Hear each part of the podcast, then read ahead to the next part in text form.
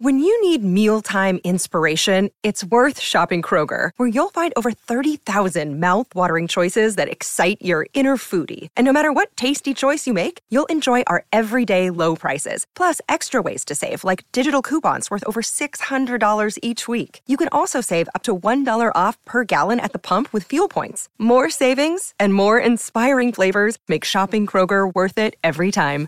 Kroger, fresh for everyone. Fuel restrictions apply. Shang-Chi isn't just another MCU film. It meant a lot to the AAPI community who's been reeling from attacks on a near daily basis over the last two years. I chatted with director Destin Daniel Cretton about what it was like filming this movie in the midst of these attacks. I'm Roger Cheng, and this is your Daily Charge. In this film, obviously, you were shooting it um, in, in, the midst of the pandemic, but also in the midst of uh, a rise in attacks uh, and some horrific violence against the Asian American community.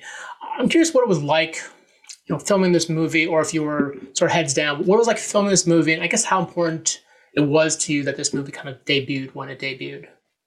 There, there's always there's always a moment when you're when you're in the bubble of shooting a movie and you start to you know get headlines that are coming in from from the news and and th- this has happened on a couple of movies. And when it does happen it, it actually feels really right. Um, and when we were getting those those headlines coming in of the of the violence that were happening um, and it, it, was it was really hard for us because the these images that we were seeing were I mean that could be our grandma our grandpa that we're seeing. Um, and but it, it also made us feel like uh, we are doing the right thing right now. This is the time for this movie to come out. Not because the movie itself is political that the movie is trying to make a big point but but um, I do think that movies like this, exposure like this um, to a culture that you you maybe have never been exposed to, to to characters that maybe if you are if you are of another culture, you and you have never hung out with an an Asian dude or girl, um, it's so easy to have a preconceived notion about them. Um, but hopefully, after uh, seeing a movie like this and hanging out with Katy and Shang-Chi and Xia Ling and Wen Wu um, and and Lee, you you will have a, a, connection to these faces that you may not have otherwise. And when you see that old woman on the street, um, she's not just a, a stereotypical old Asian person that this is you will hopefully see them as as a grandmother as somebody's mother as as somebody that you can actually relate to. And and uh, i i hope that is one of the byproducts of this movie.